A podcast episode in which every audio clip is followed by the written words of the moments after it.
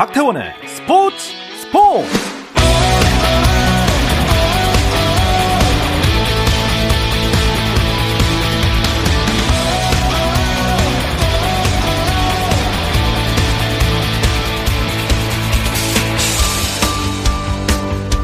스포츠가 있는 저녁 어떠신가요? 안녕하십니까 아나운서 박태원입니다. 네, 먼저 오늘의 이슈들을 살펴보는 스포츠 타임라인으로 출발합니다.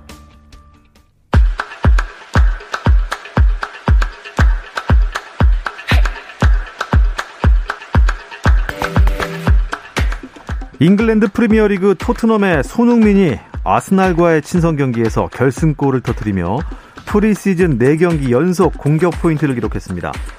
이 북런던 라이벌이죠. 아스널과 벌인 프리시즌 마지막 경기 0대 0으로 팽팽하던 후반 34분 그 손흥민이 탕강가가 내준 패스를 그대로 골로 연결했고 토트넘은 1대 0으로 승리했습니다.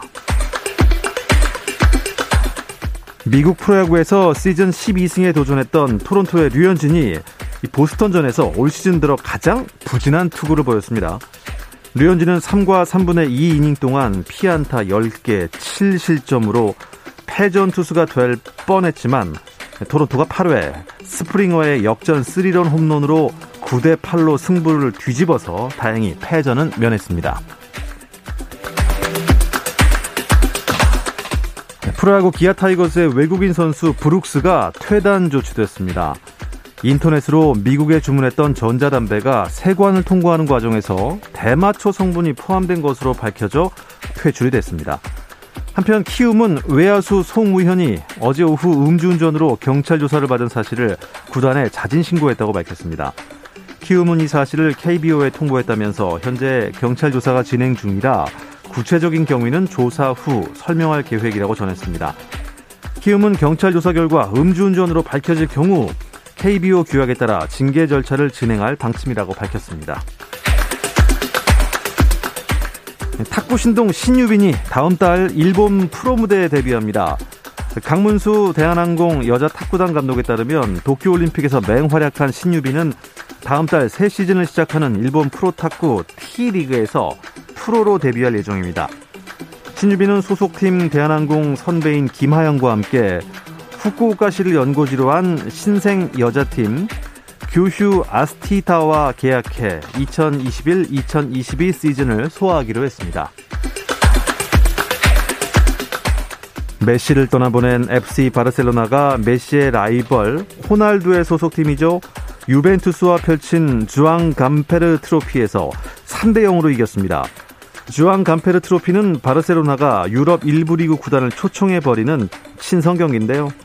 바르셀로나의 창립자이자 단장을 지낸 주앙 감페르를 기리는 대회로 매년 8월에 펼쳐집니다.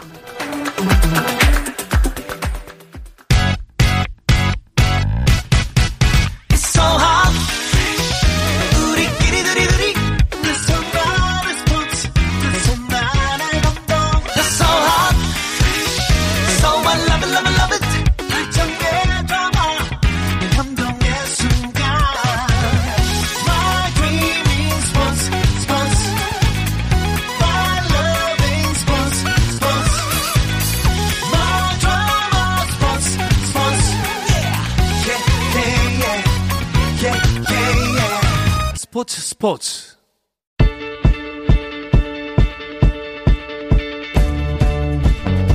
KBS 라디오 2020 도쿄올림픽 특별 생방송. 다시 우리. 여기는 도쿄 올림픽 현장입니다. 코로나19의 여파로 1년 연기됐다가 우여곡절 끝에 지난달 23일에 개막한 2020 도쿄올림픽이 어제 3년 후 파리에서의 재회를 기약하면서 17일간의 열전을 마무리했습니다. 우리도 이제는 위대하고 아름다운 도전들과 뭐 아쉽지만 잠시 이별을 해야 합니다. 하지만 선수들이 전해준 감동은 정말 힘겨운 코로나 시국과 맞물려서 오랜 시간 여운으로 남아있을 것 같습니다. 그냥 떠내보내, 떠나보내기 참 싫은 2020 도쿄올림픽인데요. 그래서 그 기쁨과 감동을 다시 되짚어보는 시간 마련했습니다. 2020 도쿄올림픽 결산 네, 도쿄에 아직도 계신 두 분과 함께 하겠습니다. KBS 라디오 방송단의 김세슬아 PD 그리고 김우광 PD 두 분 연결합니다. 안녕하세요. 네, 안녕하세요. 김세슬아입니다. 네, 김광입니다. 도쿄에서의 마지막 밤입니다. 아, 그렇군요. 두 분 정말 고생 많으셨습니다. 어떻습니까? 두 분 다 올림픽 취재는 처음이라고 들었는데요. 올림픽을 마친 소감부터 듣고 싶습니다. 먼저 김세슬아 PD.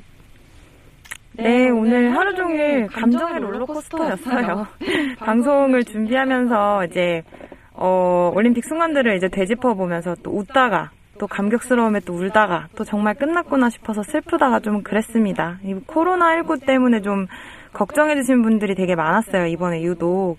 그런데 이제 KBS 저희 방송단 한 6, 70명 정도 되는데 전원 음성으로 아름다운 마무리를 맺을 수 있어서 좋았습니다. 김우강 네, PD는 비슷하고요. 어땠나요? 네, 비슷합니다. 저도 굉장히 시원섭섭하고요. 어, 코로나도 코로나, 코로나였는데 이번 도쿄올림픽 너무 더웠습니다. 저희 맨날 폭염과 싸워야 했고요. 경기장이랑 IBC는 또 너무 추웠습니다. 비도 많이 왔고 태풍까지 겹쳤는데요. 이런 날씨에서도 최선을 다한 선수들을 가장 가까이서 지켜볼 수 있어서 너무 행복한 3주였습니다. 아, 이- 그렇게 행복한 3주였다니 정말 다행이고요. 사실 두분 그 일본에 가시기 전부터 좀 걱정을 많이 하셨다고 들었습니다. 20일 전으로 돌아가 보면 어떻습니까? 그때 좀 막막하고 어디서부터 어떻게 시작해야 될지 좀 얼떨떨하지 않았을까 싶어요. 네, 이번 도쿄올림픽이 코로나 팬데믹 상황에서 열렸기 때문에요. 저희가 일본에 들어오는 과정 자체도 굉장히 힘들었고요. 개막식이 7월 23일 금요일이었는데 저희가 화요일 날 도착했습니다. 공항 빠져나오는 데만 4시간 이상이 걸렸었는데요. 그리고 숙소에 도착했는데 너무 숙소가 좁아서 충격적이었습니다. 네, 좁은 숙소에서 3주간 잘 버텨냈고요. 어, 일단 IBC, 그러니까 방- 국제방송센터에 와서 앞으로 어떤 식으로 방송하고 취재할까 이런 걸 좀 계획을 세우는데 개막식 전까지 시간을 좀 썼고요. 어, 개막식, 개막식 전까지는 주로 우리 국가대표 선수들 연습하는 경기장을 좀 차례로 다녔고요. 뭐 수영장에서 황선우 선수, 이주호 선수 연습하는 것도 볼 수 있었고, 다이빙에서, 다이빙에서 우아람, 김영남 선수 열심히 연습하는 모습도 봤었고요. 여자 배구 대표팀도 봤고, 또 유도 경기장에서 안바울 안창림 선수가 열심히 연습하는 모습도 봤, 봤었는데요. 그 연습장이 에어컨도 없었고 굉장히 더웠습니다. 선풍기만 돌아가고 있었는데요. 그 연습하는 걸 보고 나니까 아 저희가 올림픽 현장에 왔구나 이런 걸 좀 실감하게 됐고요. 어, 개막식 이후부터는 우리나라 주요 개- 대표팀 선수 경기 일정 따라다니느라고 되게 빨리 시간이 갔고요. 특히 대회 초반에 메달이 많이 쏟아지지 않았습니까? 그래서 그 다음부터는 하루가 어떻게 지나가는지 모를 정도로 정말 바쁘게 보냈던 것 같습니다. 아하, 그랬군요. 23일 그 개회식 때 저희가 이제 개회식 맞물려서 첫 연결을 했습니다. 아, 뭐 그때를 생각하면 취재 스킬이야 뭐 두말할 나위 없이 늘었겠지만 두 분 방송이 엄청나게 는 거 아세요?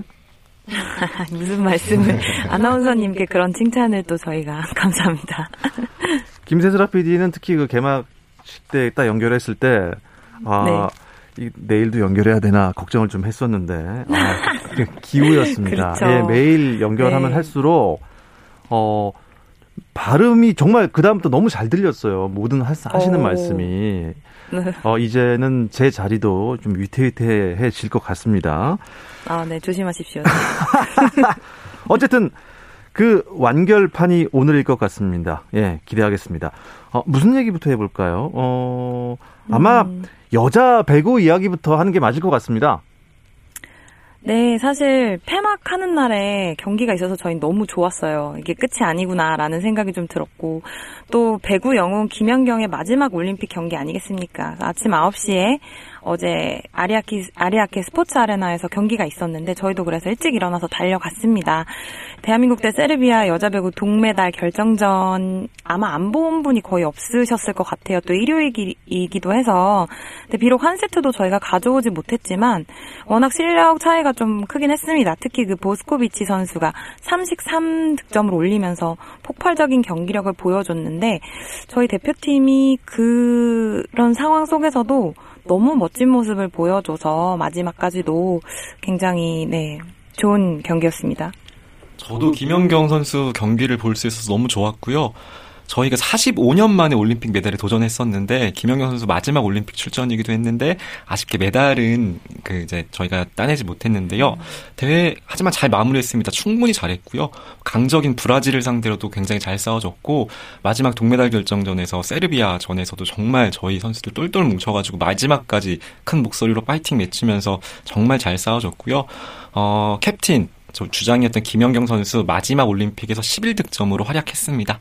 굉장히 힘겨운 경기 속에서도 팀을 다독이면서 굉장히 잘 이끌어 나갔고요. 끝나고 나서 눈물 많이 흘리더라고요. 아, 저희도 굉장히 예. 많이 보면서 울컥했는데. 그런 모습 보시면서 많이 울컥들 하셨을 것 같아요. 경기 끝나고 김연경 선수의 목소리 저희가 좀 담아봤는데요. 한번 들어보시겠습니다. 어쨌든 저희가 여기까지 올 거라는 걸 그 누구도 어, 상상하지 못, 못했던 것 같은데 저희조차도 이제 어, 믿지 어, 못했던 부분을 저희가 여기까지 한 거에 대해서 정말 어, 자랑스럽게 생각하고 근데 또 마, 마지막에 근데 좋지 못해가지고 그게 좀 아쉽긴 한데 아무튼 뭐 네. 아쉽긴 하지만 잘 마무리한 것 같습니다. 그냥 뭐 심할끔 묶으면서 뭐 테이핑 하면서 그냥 좀 마지막이 될 수 있겠구나 이런 생각 좀 그랬는데 어, 한 경기 한 경기 이겨가면서 정말 많은 분들한테 응원을 받으면서 많은 관심 속에 할 수 있다라는 것 자체가 너무 행복했고 또 마지막 올림픽 어, 마지막이 될 수도 있는 대표팀이라고 생각을 해서 그런지 조금 더 어, 쏟아부으려고 노력했던 것 같아요. 아, 이 김연경 선수 이 인터뷰를 저도 생방송으로 봤는데 아, 그때 저도 왜 이렇게 하염없이 눈물이 나는지 모르겠어요. 같이 울었다는 분들이 제 주변에 참 많이 계셨습니다. 네, 저도 다시 들으면서도 지금 울컥했는데요. 김연경 선수 진짜 이번 올림픽에서 정말 많이 화제가 됐습니다. 응원도 많이 저희가 많이 전달해 드렸고요. 이번 올림픽 선수단 여자 주장이기도 합니다. 지난 방송에서 제가 한번 전달해 드렸었는데 이런 코로나 상황에서 힘들게 경기 준비해 온 모든 선수단 이제 선수단 대표 선수들을 응원한다 이런 말 남겼고요. 비인기 종목 선수들에게도 많은 응원해달라 격려해달라 이런 약간 믿음직한 주장의 모습을 보이기도 했는데요. 세르비아전 마지막 경기 끝나고 모든 선수들 후배 선수들 하나하나 다 안아주더라고요. 아. 이미 그때부터 눈물이 글썽글썽 거리고 있었는데요. 음, 어, 제, 조금 전에도 들으셨지만 그 믹스존에서 굉장히 눈물을 참지 못하고 울컥울컥하는 모습을 많이 보여서 저도 되게 그걸 보면서 울컥했는데 옆을 보니까 김세수라 필드는 거의 뭐 오열처럼 엉엉 울고 있더라고요. 아. 네, 진행자님도 말씀하셨지만 그 김연경 선수의 인터뷰 마지막 인터뷰 지켜보시는 많은 분들이 같은 심정이었을 것 같습니다. 네. 이렇게 큰 감동과 기쁨을 주고 눈물도 짓게 했던 올림픽이 끝이 났습니다. 오열을 하셨다고요, 김세슬아 PD. 우리나라가 종합 순위 16위로 마쳤습니다. 네, 금메달 6개, 은메달 4개, 동메달 10개, 10개의 성과를 달성을 했고요. 원래 애당초 목표했던 금메달 7개에 이제 10위 그 목표 수치에는 달성을 하지 못했지만 사실 더위도 코로나도 정말 창궐했던 올림픽에서 저는 너무 잘 해줬다고 생각하고 네, 참 자랑스러운 결과가 아닌가 싶습니다. 그리고 전체 순위를 또 다른 나라도 살짝 짚어보자면 미국이 1위를 했고요. 그리고 중국이 그 뒤를 쫓아서 2위. 개최국인 일본의 성과가 놀랍습니다. 금메달을 27개나 따내면서 3위를 기록했습니다. 아, 개최국, 뭐, 뭐, 여러 가지. 안방에서 치러지니까 분명히 뭐, 인- 유리했겠죠. 하지만 네, 27개는, 어우, 진짜 대단한 것 같습니다. 어쨌든 우리나라가 메달 땄던 경기는 어떻게 두 분 거의 다 보셨죠? 저희 거의 다 지켜본 것 같고요. 좀 일정이 안 맞은 경우에는 중계 방송으로도 거의 지켜봤는데 저희가 다니면서 우리 대표팀 경기만 세어보니까 총 28경기를 지켜봤더라고요. 하루에 두세 경기장은 좋게 다녔던 것 같은데 금메달 6개 나오지 않았습니까? 그 중에 저희가 금메달 5개를 목에 걸던 순간에 모두 있었고요. 은메달 1개, 동메달 2개를 어. 따던 순간에도 저희가 경기를 직접 볼 수 있었는데요. 정말 영광인 순간들이 많았습니다. 아, 그, 첫 메달 경기가 어떤 경기였죠? 첫 메달이 이제 개막식 다음 날 토요일 날 열렸던 양궁 혼선 단체전 아, 경기였습니다. 맞네요. 예. 안산 김재덕 선수가 우리나라의 첫 금메달을 안겼던 선수 그, 그 경기였습니다. 그거를 또 이렇게 가까이서 보셨으니 얼마나 감동적이었겠습니까? 아, 그래도 일단 일하러 간 거잖아요. 놀러 간 게 아니고. 음, 네, 그렇죠. 뭐 금메달 딴 거를 지켜보시고 취재까지 했으니 보람은 있었겠지만 엄청 더웠을 것 같고 힘들었을 것 같습니다. 이 양궁 경기는 야외잖아요. 네, 그게 좀 쇼크였어요, 저는. 왜냐면 저희가 계속 이제 실내 경기장만 가다가 야외 경기장을 처음 가본 건데, 도쿄는 햇빛이 정말 뜨겁더라고요. 그래서 양궁장에서 선수가 쓰러진 일도 있었고, 그런 햇빛을 그대로 감당을 하면서 경기에 임해야 되는데, 김우광 PD는 그래서 양궁장 다녀오고 나서 거의 토인이 되었던, 네, 그랬었습니다. 정말 더웠어요. 선수들이 진짜 대단한 겁니다, 이거는. 네. 네. 아, 미리 귀국한 그 스포츠국의 정현호 PD도 얼굴이 새카매졌더라고요.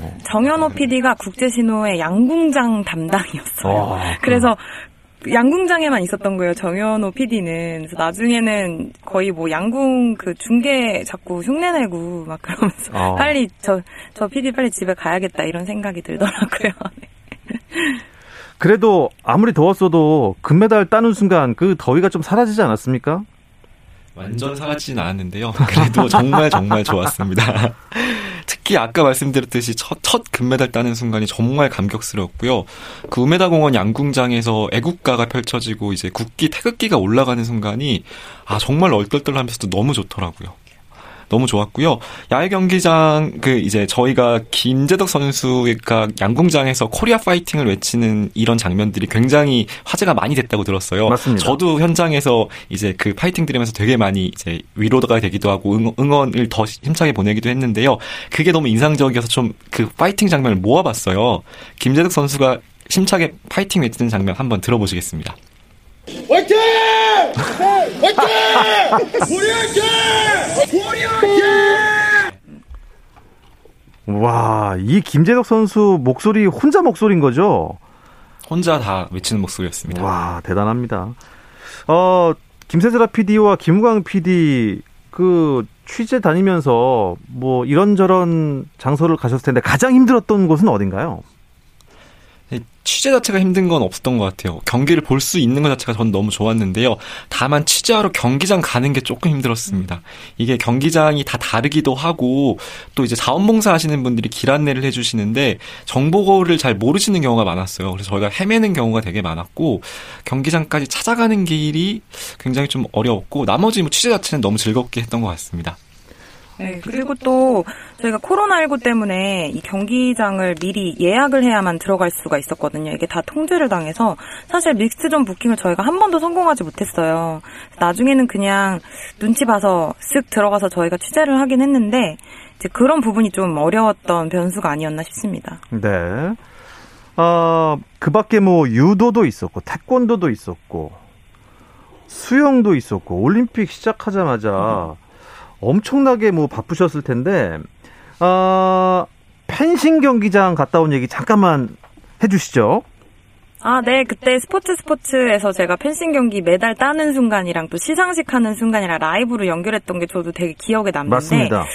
네, 그때 결승 경기가 끝나고 8시가 딱 넘어서 설마 설마 했는데 정말 연결 시간에 펜싱팀 메달 수여를 받게 된 거예요. 그때 이제 애국가가 나와서 경기장에서 국가가 울려 퍼지면 다들 기립해서 예우를 해주거든요. 근데 제가 이제 연결을 해야 되니까 어떻게 해야 되지 했는데 그때 박태원 아나운서가 딱 센스 있게 잠깐 같이 듣고 가자라고 해줘서 저는 너무 감사했습니다. 그래서 그런 감동적인 순간을 청취자 여러분들이랑 실시간으로 나눌 수 있어서 참 좋았습니다. 예. 그 세슬아 PD와도 얘기했는데요. 중계 화면으로 보는 것과 직접 경기를 보는 게 가장 차이가 나는 종목이 펜싱이 아닐까라는 생각을 진짜 많이 했고요. 예. 현장에서 보면 칼 휘두르는 소리가 진짜 우렁차고 진짜 경쾌하고 막 박진감이 넘치거든요. 그런 경기 볼 수 있어서 너무 좋았고 어 금메달 그 남자 남자 단체전 사부에서 금메달을 저희가 따지 않았습니까? 그 금메달 시상식 후, 후에 우리 선수들 목소리를 좀 담아 담아봤는데요. 한번 들어보시겠습니다. 목표였던 금메달을 딸 수 있어서 정말 너무 감사드리고 저희를 열렬히 응원해 주셨던 국민 여러분께도 정말 감사하다는 말씀 드리고 싶습니다. 은- 저한이 은퇴 선언을 했을 때 제가 끌고 갔거든요. 제 이대로라면 파리까지 끌고 갈 수 있을 것 같습니다. 환갑잔치를 어디서 해야 될지. 야, 정말 환갑잔치 얘기까지 나왔을 때 많이 웃었습니다. 2020 도쿄올림픽 그 17일간의 열전을 KBS 라디오 방송단 김세슬아 PD 또 김우강 PD와 함께 되짚어보고 있습니다. 구기 종목 얘기를 나눠보죠. 이동거리가 좀 있었죠. 네, 멕시코와의 경기가 열렸던 축구 요코하마 인터내셔널 스타디움이었고요. 야구도 역시 요코하마 스타디움에서 열렸습니다. 농구도 저희가 봤는데요. 사이타마 슈퍼 아레나에서 열렸는데요. 저희 IBC나 숙소에서 모두 50분, 뭐 길게는 1시간 정도 되는 음. 거리였는데요. 다행히 도쿄올림픽 기간 동안에 차가 막히지 않았습니다. 그 통행세를 좀 올렸어요. 시민분들이 고속도로를 이용하지 못해서 좀 불편을 겪었는데 저희는 좀 편하게 다녔습니다.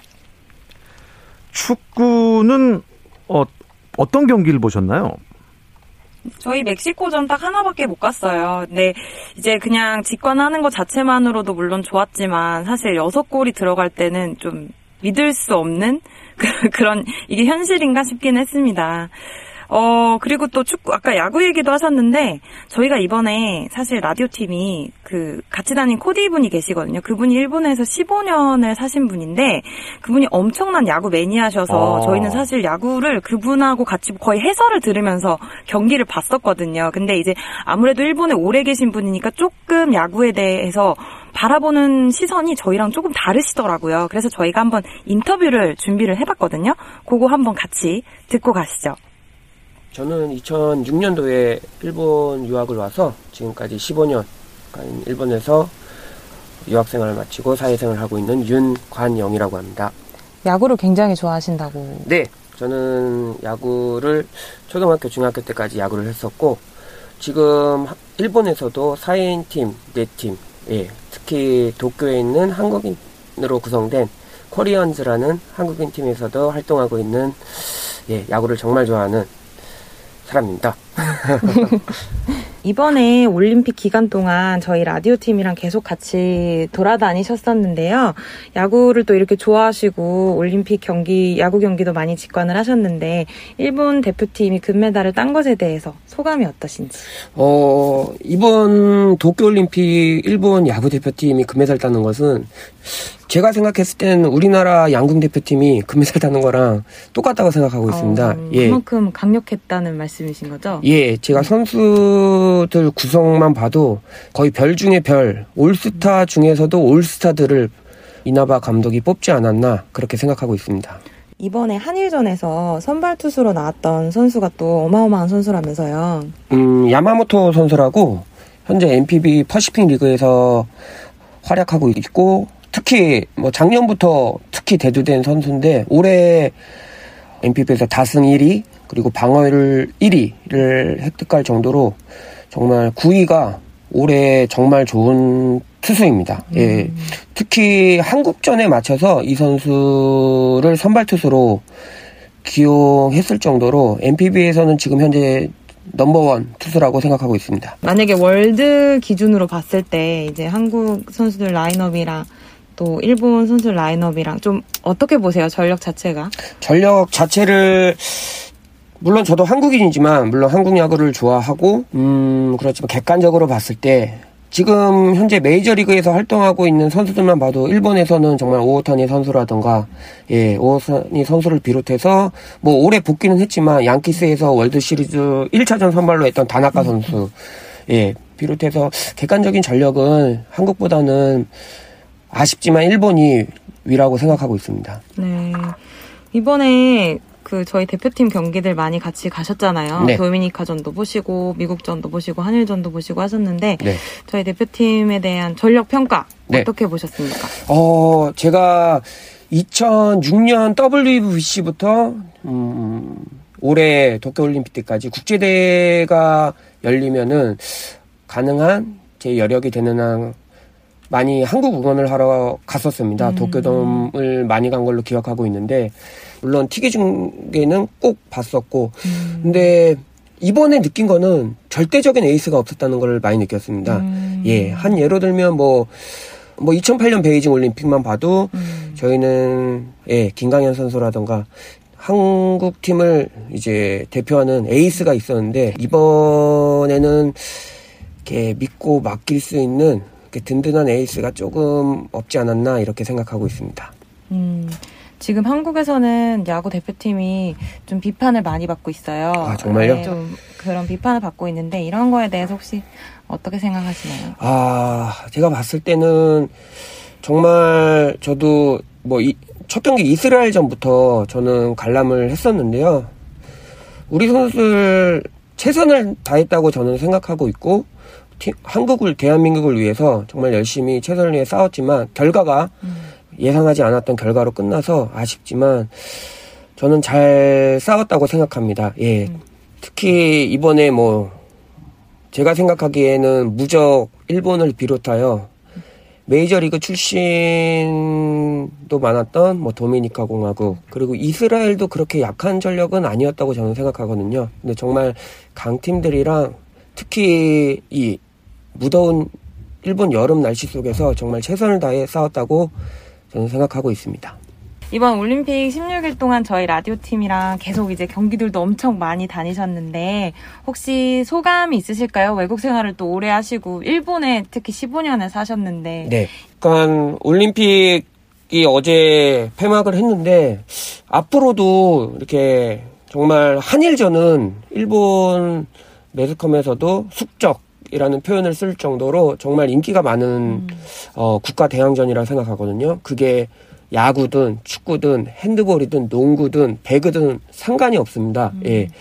앞으로도 예전에 있었던 뭐 김연아 선수나 아사다 마오 선수 음. 같이 그런 라이벌 서로 윈윈 할 수 있는 라이벌들 그리고 최근에는 평창올림픽에서 열렸던 예, 이상하 선수랑 고다이라 선수 같이 이렇게 한일 선수들이 멋진 플레이 하면서 서로 격려해주고 또 국민들도 이렇게 자국 선수뿐만 아니라 예, 뭐 아시아 더 나아가 세계를 위해서 한국과 일본이 뭐 영원한 숙적이 될 수밖에 없지만 점점 활약하는 모습을 응원해 줬으면 좋겠습니다. 네. 네. 아, 듣고 나니 1분도 안 남았습니다. 자, 두 분께 마지막 질문. 나에게 네. 올림픽은 간단하게 한마디씩요? 네, 저는 새로 고침이라고 생각합니다. 코로나로 얼려놓은 세계를 특히 한국인들에게 엄청난 활력소가 되어주지 않았나. 네, 건강하게 코로나를 이, 겨낼 수 있게 해주셔서 참 감사한 이벤트인 것 같습니다. 네, 도쿄올림픽 정말 뜨거운 여름이었다. 이 코로나 시대 정말 큰 즐거움이자 위안이 됐을 것 같습니다. 네, 두 분 돌아와서 다시 뵙겠습니다. 수고 많이 하셨습니다. KBS 라디오 방송단 김세슬아 PD, 김광 PD와 함께 2020 도쿄올림픽 결산해 드렸습니다. 자, 내일도 저녁 8시 30분에 다시 뵙겠습니다. 박태원의 스포츠 스포츠